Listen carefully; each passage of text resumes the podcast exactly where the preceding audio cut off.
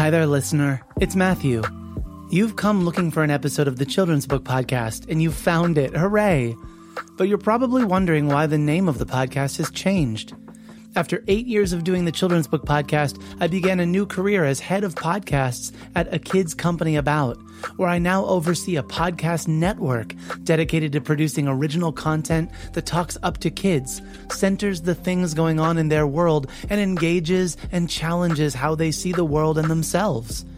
All of the episodes of the Children's Book Podcast are still here. But now, if you're subscribed, you'll get new episodes of Worth Noting, a kids podcast about current events, hosted by me. Something for you and the young people in your life to enjoy together. Enjoy this episode, and I hope you'll check out Worth Noting and other podcasts from A Kids Company About.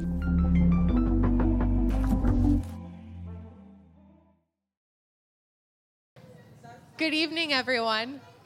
I'm Tracy Diamond from the Enoch Pratt Free Library, and welcome to the Enoch Pratt Free Library Children's Stage at the Baltimore Book Festival. It's such a special event for the entire city and for book lovers across the state. We have hundreds of authors here in Charm City. Live from the Baltimore Book Festival on another beautiful day in the Inner Harbor, this is the Children's Book Podcast, episode number four seventy-one. I'm your host, Matthew Winner. Today I'm joined by Brigid Kemmerer, author of More Than We Can Tell, and Nisha Sharma, author of My So-Called Bollywood Life. More Than We Can Tell centers on the separate but soon intertwining lives of two teens, one growing up in a foster home, and the other the creator of an online M M O first-person shooter. In My So-Called Bollywood Life, the protagonist wrestles with futures, both the ones that are predicted, the ones we plan out for ourselves, and also the ones that just happen to us when we allow life to follow its course. Before we get into it, thank you to our sponsors, Gallery Nucleus and Storyteller Academy, The Highlights Foundation, and Viz Media, for helping make today's episode possible. Thanks also to the support of the Enoch Pratt Free Library, who made this conversation happen. And now, please welcome my guests, Brigid Kemmerer, author of More Than We Can Tell, and Nisha Sharma, author of My So-Called Bollywood Life.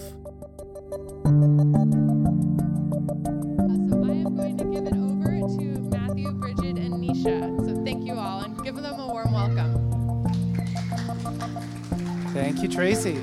Uh, so as said, my name is Matthew. I'm the host of the Children's Book Podcast, podcast that has been running for about five years now, um, that features authors, illustrators, award winners, everyone in between, everyone in publishing, uh, talking about the stories behind the books. I feel like when we get to know the people and the stories behind those books, we can love those books more intimately. Uh, and we know that those relationships with books are things that children carry throughout their entire life. So, welcome, Nisha. Welcome, Brigid. Thank you. Thank you. Thank you for joining me today. Um, why don't we start off uh, with introductions to your book. For those in the audience that maybe have not read your book yet, uh, and before I start gabbing about it, uh, Nisha, would you mind introducing My So-Called Bollywood Life? I would love to. Um, so My So-Called Bollywood Life is a young adult romance, and uh, it's about um, a New Jersey teen who is obsessed with Bollywood movies.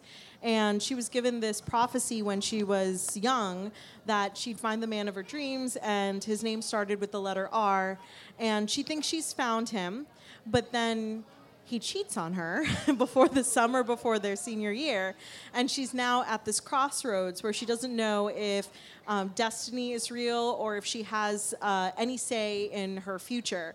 So she kind of has uses Bollywood movies as a way to help um, make her life decisions and figure out the difference between free will and destiny. And of course, a Bollywood actor comes in her dreams and gives her some life advice along the way. I should say, too, Uh, from from my reading of it, it felt an awful lot like Acts one and two of this book. I was reading a Bollywood story, and then suddenly Act three, things go nuts. And uh, there's an incident involving a locker and some money, and it's wild. So kudos to you. It's a great Thank story. Thank you. uh, Brigid, do you mind introducing More Than We Can Tell? Sure. Um, so More Than We Can Tell is my eighth novel. It's a uh, young adult contemporary story, so there's nothing paranormal. Um, it is a book about uh, two characters, Emma, a girl who has created a computer game uh, secretly and has hidden this from her parents. So she has created this online game, and she starts receiving these hateful messages from a troll in the game. Uh, and she's really not sure how to handle these messages. She can't confide in her parents because uh, they don't know about the game, and she doesn't want to get in trouble with them. So one night she's so upset by one of these messages that she decides to go for a walk. And she runs into a young man named Rev, and Rev has a really uh, terrible past where he was severely abused as a child, but he was rescued and placed into foster care and was adopted by these loving parents. But the week after he turns eighteen, he starts getting uh, messages from his birth father wanting to reconnect, and Rev doesn't know how to handle that. So Rev and Emma run into each other while they're out walking, and they end up confiding in each other about these messages that they're receiving, and they try to help each other figure out how to deal with it and end up getting it in over their head a little bit. I feel like you're leaving out so much. Because Rev's dad was a pastor and was doing these awful, awful things to him. He walks around in a hoodie and long sleeves all the time to hide something that we don't know what it is. This is a story a lot about concealing, but a lot about trusting as well. Um, I think I just wanted to tell you that, that I really was like, oh my God. Wait, I should tell, I should say this. Do you know what trolling is? For those that may not know what trolling is, and that's okay for you not to know, uh, trolling is an online act of of hate, of discrimination, of, of of just being unkind for the sake of being unkind, but you're hidden behind the veil of of of you know anonymity online. So someone starts ragging on her about her game and saying these awful, awful things about her, um, but we don't know who it is, um, and neither does she. And when trolls happen on Facebook, as they do, you, that, that's probably the place where you see them, or Twitter. Um, the thing you don't do with trolls is you don't give them power. And poor girl, she struggles with not giving this kid power. Huh. Okay, we need to move on. I'm gonna need a, I'm gonna need a moment. uh, it's good. You both have written such beautiful books, and they're they're different. I wonder, going into this, Nisha, I'll start with you. Going into this story, this is your debut, correct? It is. So beautiful debut. Um, I wonder also, actually, is this the first book that you wrote? Often we find out that authors have been working on a number of different books, or that this has been the story that's always been on their heart. Where does this book fall for you? So I've always, I've been writing since I was a kid. Um, I used to write Nancy Drew fan fiction. For real, Nancy Drew fan fiction. Do you still have copies I, of it somewhere? I still have it somewhere. I was convinced that Ned Hardy was just awful, and, or Ned was awful, and Frank Hardy was her true love, because Nancy Drew and Frank Hardy had like crossover series, like the Hardy Boys and the Nancy Drew series had crossovers, and I was convinced that Nancy and Frank belonged together. So I started writing then, and then I actually um, wrote two young adult novels before My So-Called Bollywood Life. And they didn't sell because I was, I think, like, I wrote one in college and one in law school. And then finally, um, I wrote adult romance. And that actually did well. Um, I don't know how, because when you look back at your older stuff, sometimes you're like, what was this? And that's kind of how I feel about those now. Whenever people bring them up, they're like, oh, you used to write those cowboy romances. Oh. And I did. I wrote cowboy romances, and it paid my rent. So I'm not, I should not be ashamed, but honestly, I am a little bit. And um, then I wrote My So-Called Bollywood Life as part of my M F A thesis, and that was like the first young adult book that really got traction. So the question I wanted to pose to both of you is, uh, and specifically here for My So-Called Bollywood Life is, where did this story come from for you? Were you thinking of a reader first? Were you thinking of yourself first? Or did did you meet this character in your mind first and then decide to tell her story, Winnie's story? Um, so when I uh, started pulling together the concept of My So-Called Bollywood Life, um, I I had come to the realization that there wasn't a lot of uh, South Asian fiction that was published that truly represented uh, different viewpoints of the way that South Asians in America live today. Um, a lot of the times what you would see is a um, South Asian character who represented the future and the parents who represented uh, tradition. And the parents and the main character would always be butting up against each other. And what I wanted to do is write a book that didn't really revolve around the concept of identity. Um, the main character loved who she was. She loved being Indian. She was happy with who she was, but her problems lay elsewhere. And her culture and her background was just added texture to the story. Um, so that's that's kind of the foundation for My So-Called Bollywood Life. I was living in New Jersey at the time, and New Jersey has such a huge Indian population that I wanted to bring that into the book as well. And Bollywood is awesome. So why not write about it? So that's that's how the story came about. It does feel like it feels like a love letter to Bollywood film it is, in the it book. Is. But I also love the the way you're writing about family in this book, because it is it is a kid who gets ragged on by her parents, but she even I, I think in her own words says at some point in the story, "They're the greatest parents ever. I have the greatest parents ever." Yeah, they're it's, like my parents. The the parents oh. in the book are definitely like my parents, who are always busting my chops, huh? always about everything. The book is dedicated to my mother, and she's yet to read it, which is like also annoys me to no end. And she's like, when you write something that actually starts winning awards, I'll read it. No. Like this is like, this is like my mother. So that is so they are really based on, you know, my family. Like, as they are today. um, Brigid, follow-up question. Has your mom ever read your books? So, just, I hate to break it to you, but my mom has only read one of my eight novels. Of your eight? So... Okay, so... So I actually trolled my mother in the acknowledgments for my next book because I copied the exact same acknowledgments paragraph, and I was like, Mom, if you spot this, I will buy you dinner. So let's see. We'll see. Oh, it's amazing.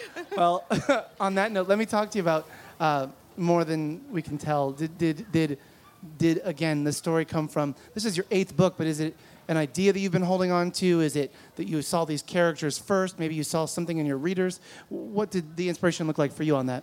So More Than We Can Tell uh, followed another book that I had written called Letters to the Lost. And my main character, Rev... Um, in, in More Than We Can Tell, he was actually the best friend of Declan, who is the main character in Letters to the Lost. And from the instant he appeared on the page in Letters to the Lost, I knew that I wanted to write his story. Um, he really kind of leapt into my brain fully formed, um, and I knew I knew what I, I knew I wanted to have the opportunity to tell his story. Um, My publisher wasn't initially on board. You know, sometimes, especially with contemporary novels, they don't want anything that feels like a sequel, because sometimes people can um, don't necessarily want to go with a series with contemporary. Um, but it's not it's not really a series. They're they're two completely separate stories. Um, and Rev's Rev just had such a tortured past that. Um, at the time, I wanted to explore that. And then once I started doing that and talking to psychologists and what kind of um, things could happen to a kid, you know, a teenager who has survived such childhood trauma, um, it was really kind of devastating to research it. It, uh, it, it, it, on a lot of different accounts, is a devastating novel. There's, it's, it's, there's a lot of really real moments that feel like you had a, a strong grasp. I'm intuiting whether from research or from knowing people, it just felt like you were... You were drawing from some, some real through lines to to make this story. Um, the story's told in two voices. Uh, in the audiobook, I re- listened to the audiobook, is likewise uh, two different voices. Um, and I was I was surprised or taken back to, to, to notice how much I felt like I was guessing at how these two characters were going to meet, but that y- you managed to sustain that that guessing the entire story. So I wonder if you knew... I'm trying real hard not to spoil this book for you. Listen, y'all, I'm struggling. There's some stuff we got to talk about. If you've read this book, we're going to talk after this. But um, I-, I wonder if you knew the arc of this story going in. And Nisha, I'm going to turn this back to you as well. If if going in to write this story, you knew the arc before putting pen to paper, or if uh, the story revealed itself to you through the writing process? So...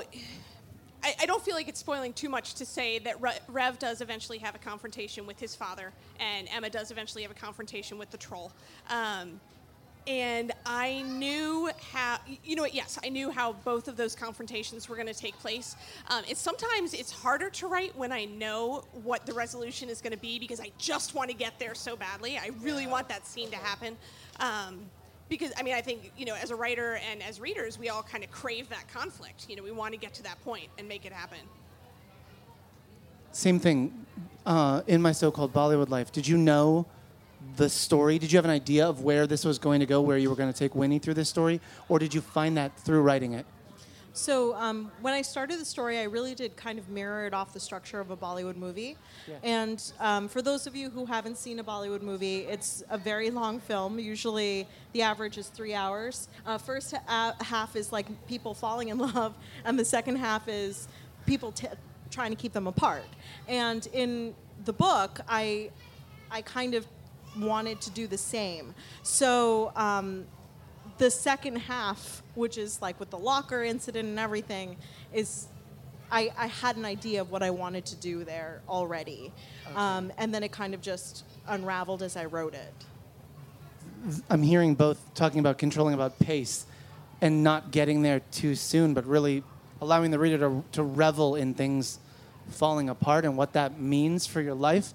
Um, there were some circumstances in your book, Brigid, where I felt like, I hope not many children have lived through this, but good for them to be able to see what this might be like for some people, almost not to be a cautionary tale or something, but just to be careful, to protect yourself when you're online or when you're considering who to trust, things like that. And I, I feel like with yours, Nisha, um, so much of it felt like uh, looking inward as well on what we really think our future will be for ourselves, where where we see our trajectory leading us.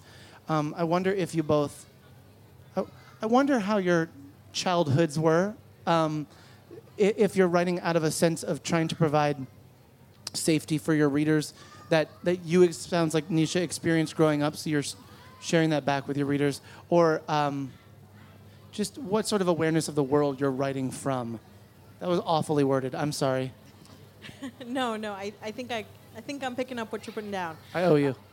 so, um, when when I wrote the story, My So-Called Bollywood Life, I was I was reflecting on my own childhood at the time, which was incredibly safe. Um, I spent most of it studying, like a good Indian daughter, and I spent most of it just, you know, I was like applying for colleges when I was like a freshman in high school, because like that's what you do when you're a good Indian daughter, and. Um, I think that with My So-Called Bollywood Life, I, I wanted that safety, like that sense of security, but I also wanted to make sure that my readers were like aware that sometimes things don't go according to plan, and sometimes life just blows up, and you have to kind of go with that as well. So that's where I was coming from. I like, too, the notion that sometimes there seems to be a plan, but we don't need to prescribe to it. Or feel like things are already decided for us. We have a bit more autonomy, even if we get excited about having that autonomy, but then sort of realize, I kind of wish there was a plan. Um, providing that safe space in that book, I think, felt really comforting. You do mean things to your... You, I'm sorry, Brigid. I have to just keep looking at you w- with eyebrows, because you do mean things to your characters. You see them through. But poor Emma has... has... Uh, uh, her family is breaking up.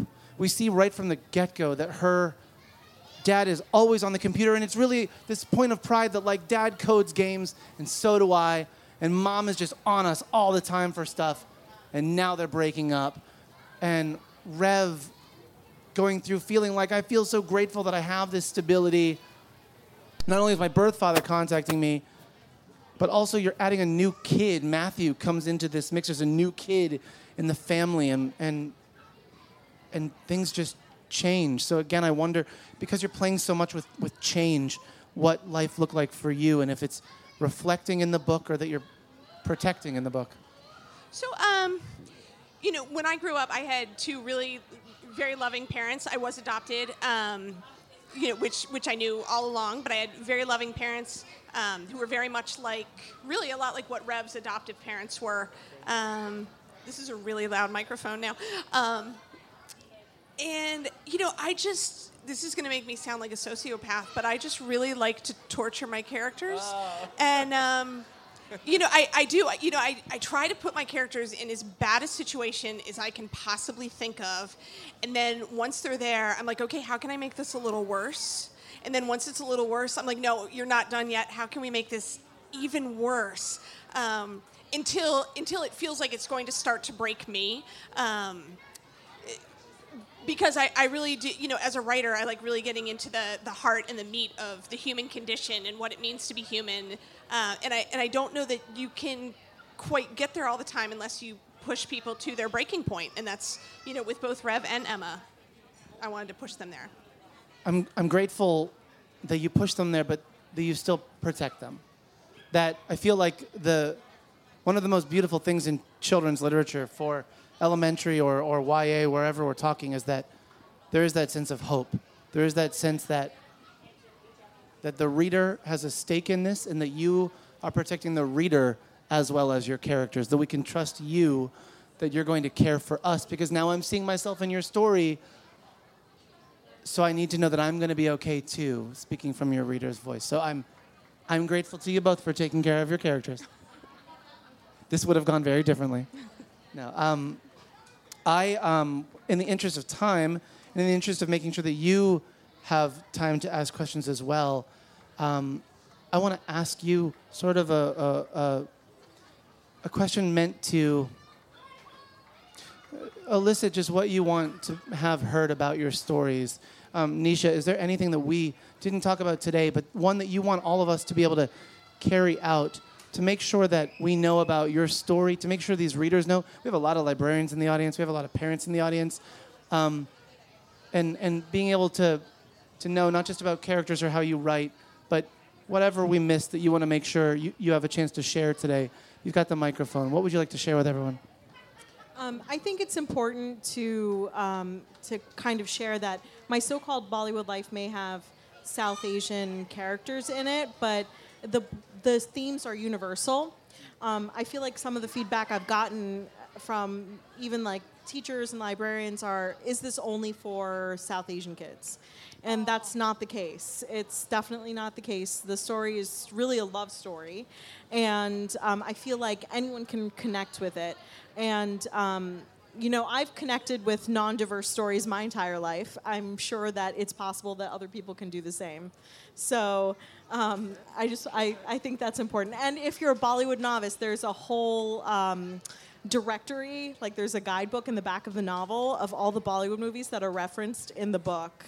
So if anyone wants to, I've actually had, that's the, that's the best part of the book, is I've had readers like reach out to me and be like, F Y I, um, you know, I've gone through the whole, I've gone through the whole directory wow. and watched all the movies. That's yeah. Awesome. So like that's a, like a reading list, but you're going yeah, through it. So what's the one movie we need to watch? What's the Bollywood movie? No, I didn't ask you this ahead of time. Now I'm asking you to think of something that you might not have prepared for. But do you have like a one movie that if people are going to start at Bollywood, where where do people start? Where would people start? So um, that is a very good movie, and it kind of depends on what you want to watch. Right. Um, but I would start with all the five-star movies that are in the Hello, book. Oh, that's right. There we go. Well done, Winnie. Way to, way to review all the five stars. Uh, Brigid, what, and, and all that we did talk about today, what didn't we have a chance to cover in this short time that you want to make sure your readers uh, hear? This is such a hard question, Matthew. Um, I, you I'm know, sorry. Really that's why I'm giving it to you. No, I... No, I, uh, you know, my, my books do deal with a lot of a lot of heavier topics, um, but I, I love what you had to say about hope. Yeah. You know, I try to make sure all of my books end with that element of hope. You know, I do, I write for teenagers. I know a, a lot of adults also enjoy my books, um, but I think that teenagers, especially right now, should be able to, you know, go through something really dark in a safe way through fiction uh, and come out at the end and realize that it can be okay. Yeah, I'm... I'm grateful that you provide that. I'm grateful to you both for doing that. Um, I always wrap up the podcast with uh, this traditional question, and then I'm going to have you go as well, um, because I want to give away some books, and I want you to read these books if you haven't read them yet, and give them to more readers to read them. And the way I end this, Nisha, is I'll see a library full of children tomorrow morning, Monday morning. Is there a message to your readers that I can bring to them from you? You always have a choice. Yes. Brigid, same question. We'll see a library full of children Monday morning. Is there a message I can bring to your readers from you? Be kind. On that note, I, I, I think uh, you've got two really warm, loving, kind, generous folks up here with me. Um, if you have questions from either of these stories about writing, about anything at all, we already talked about Bollywood, um, please uh, raise your hand, share. I'd love to give out some books, and I'd love to get your voice.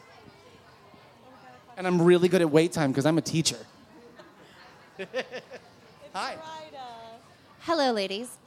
What is your most valuable thing that you can think of about writing for, for teens? Way to start with an easy one. Thanks. Yeah. We appreciate it. I'm going to pass that to you first. Oh, okay. So the most valuable thing about writing for teenagers, I, I mean, I really do think it's about giving teens an opportunity to see uh, people or see situations uh, that they might not be able to see in their own lives, whether that's, you know, talking about, you know, meeting somebody, you know, from South Asia, or meeting somebody who's in a situation that they might not ever experience in a completely safe way.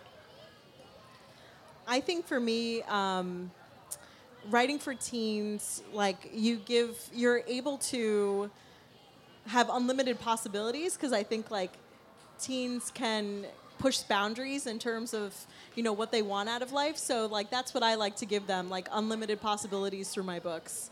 So, you know, I don't like dig a hole in your parents' backyard and bury your ex-boyfriend's Bollywood movies. Yeah. That is not the possibility that I was going for. But, you know, that's, that's I think, my favorite part about writing for teens. Great. Another question. Anybody have a question? Here I come. Hello, both of you. My question is for Nisha. Because uh, reading your book, seeing such an important part of myself represented in a mainstream novel was great. I can't describe that feeling.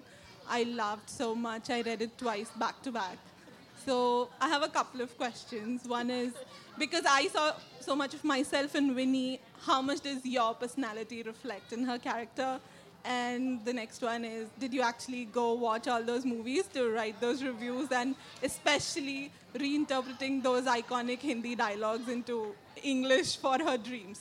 I mean, that was the best part. So how did you do that? Thank you. Um, so to answer the first question, there is a lot of me in Winnie. Um, I have, I feel like I have a big personality, and my main character has a relatively big personality. Um, I feel like Winnie is a lot more fearless than I am, though. I wouldn't do half the things that she did, um, especially when I was a teenager, because as the model South Asian, you know, daughter, I was, I was always studying, um, and. I was. And uh, to answer the second question, um, I did. I watched every single movie again. That was re- There's seventy-five Bollywood movies that are referenced in the book, and I watched all of them again. And uh, those dialogues that, like the dialogues that are referenced from the movies that kind of uh, appear in the book, a lot of them are ones that I hear, I, I've heard my family repeat at like holiday parties and holiday gatherings. So like I've just, they've always been a part of, you know, my life. So um, I think that they were the easiest part to put in the book. I didn't really have to go searching for them. I love that you worked your family in that way too. They're nuts. When I was reading those dialogues in English in the book, I could actually hear the movie dialogue in Hindi going around in my head. So that was pretty cool. Thank you. Well done, you. I got two more questions. Let me come here and then there. Hey, Nisha, this is for you uh, as well. Um, number one, has Shah Rukh gotten a copy of the book yet? So he can know that he's in there? He has a copy of my book. Has he given you a he review? He has. So I sold movie rights. And I know you did. I'm like thank so excited. You. Thank you. So uh, he has received a copy to consider whether or not doing a guest spot. But... Oh. I don't know if the movie's even going to happen, guys, but I'm just excited that he has it. And the second, the question is, I know um, I sympathize with you about being the studious Indian daughter and studying. I'm South Asian, so no. But how did you go from law school, I think you said something about that, to wanting to write a book? And did your family, were you okay? Because I write poetry and my parents are like, what is that? Why are you doing that? You're a pharmacist. Why are you doing that? So... So um, my my parents weren't even happy with law school. Um, my dad is thirteenth generation physician. So we have thirteen generations of physicians. My siblings are like also professionals, and I chose law because I, I can't stand the sight of blood. Um, so that was the other option. And um, I've always written, so I wrote through law school, I wrote through undergrad. My parents always knew that I wanted to write. Um, so I think by the time I got established in my career and I sold my book, my parents are like, okay, at least you got the, that part done. Like, you can do whatever you want now. So they were okay with it. In the end, they were okay with it. And now they're really supportive. Like, they've they've always kind of supported my passions, but as long as I have a job, I think that they're, they're, they're happy. A job. a job and an award. You need those two things. Yeah. Hi. This question is for you also, Nisha. It's wonderful that your central theme will relate to everyone because, again, in life, central themes kind of relate to all. But for those who are not all that familiar with Indian culture, does your culture come out in the book so that we can learn a little bit more about the Indian culture through your characters? Um, I think it does. Um, the the characters, um, the the main character spends a lot of time with her family. Like, so in the family settings, you see a lot of interaction on how um, the grandmother and the mother interact and how those relationships are. The mother and the daughter interact. There's a prayer service that they have at the house. So I kind of walk through on how um, what's called a Durga Puja. So I walk through that and how people um, who have these prayer services in their house, how it is a an ordeal to have it. And so I have that, you know, explained in the story as well. So um, I do try to bring in as much of uh, my view of culture into the book as possible. But I really want to caution readers to um, to know that, you know, this is just uh, my view of the way that I grew up as a South Asian. But um, culture is not, uh, you know, it's not one narrative. And um, my story is just one of many. And um, that's just one side of, you know, South Asian culture that I wanted to show. Excellent. Oh, my goodness. Going to the other side. Tracy, how am I doing on time? We're good? We're good. You're doing great. You're both killing it. What's your book about? You want to hear what both books are about? Did you get to see the covers? Brigid, can you start? I'm going to walk the covers over to him. What are your books about? Sure.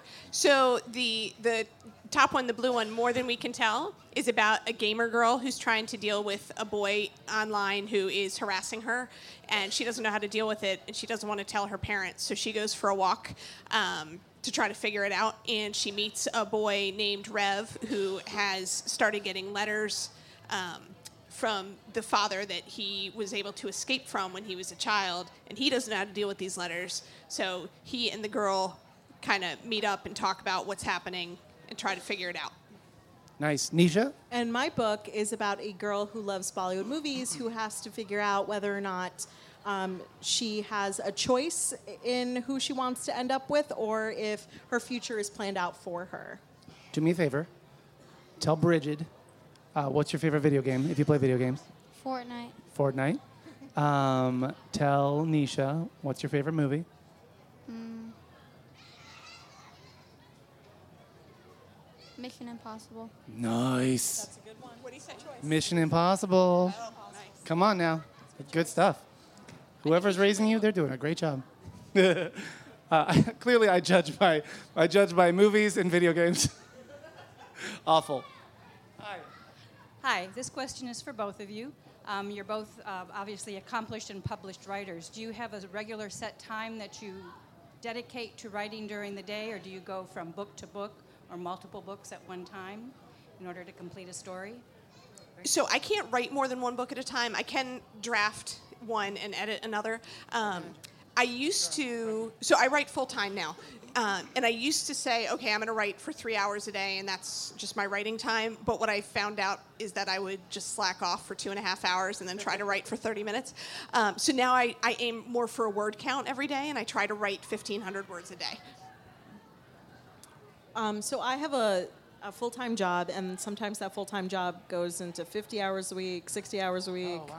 Kind of depends on what's happening. So um, a lot of the times I will just write on my phone whenever I have a chance to, whether it's like laying in bed at four thirty in the morning right before I get up, or it's late at night, or it's under a conference room table. Please, no one tweet that in case my boss reads my Twitter.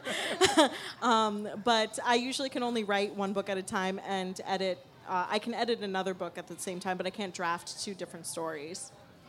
All right, I have a final question, and then we're going to give away copies of the books, and then uh, both Brigid and Nisha are available for signing, and you can purchase books over at Red Canoe. So, hi, this is for Brigid. I so I know a lot of people ask about if there's going to be a book three to the Letters of the Lost, More Than We Can Tell. I know people want a book about Matthew. Is that something you're so, interested in? so I I will say... Probably the most common email I get after people read More Than We Can Tell is, is there going to be a book about Matthew? Uh, I did not realize. Matthew ends up being uh, Rev's foster brother in the book. Um, and I did not anticipate that kind of response. I would love to write a book about Matthew. Right now I have too many other projects under contract, which is a great problem to have, uh, but maybe one day. Excellent, excellent. So we have two uh, books to give away, and so I'm going to let you be judges, and I'm going to give them a task to... be judged on. So, um, uh, you know, Nisha said mom hasn't read her book yet because it doesn't have any awards. So name the award for Nisha's book so that her mom will read it. Come on, creative types. What shall we call the award?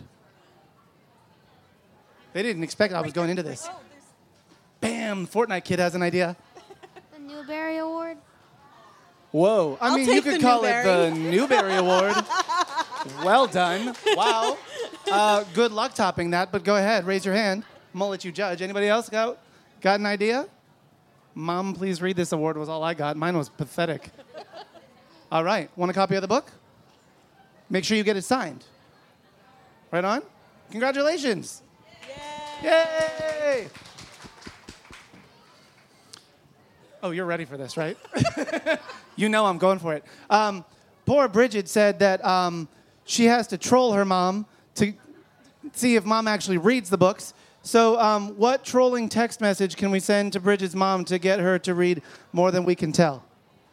You write you write kind of pushy text messages to your mom, doesn't? I'm not the only one. Stop it.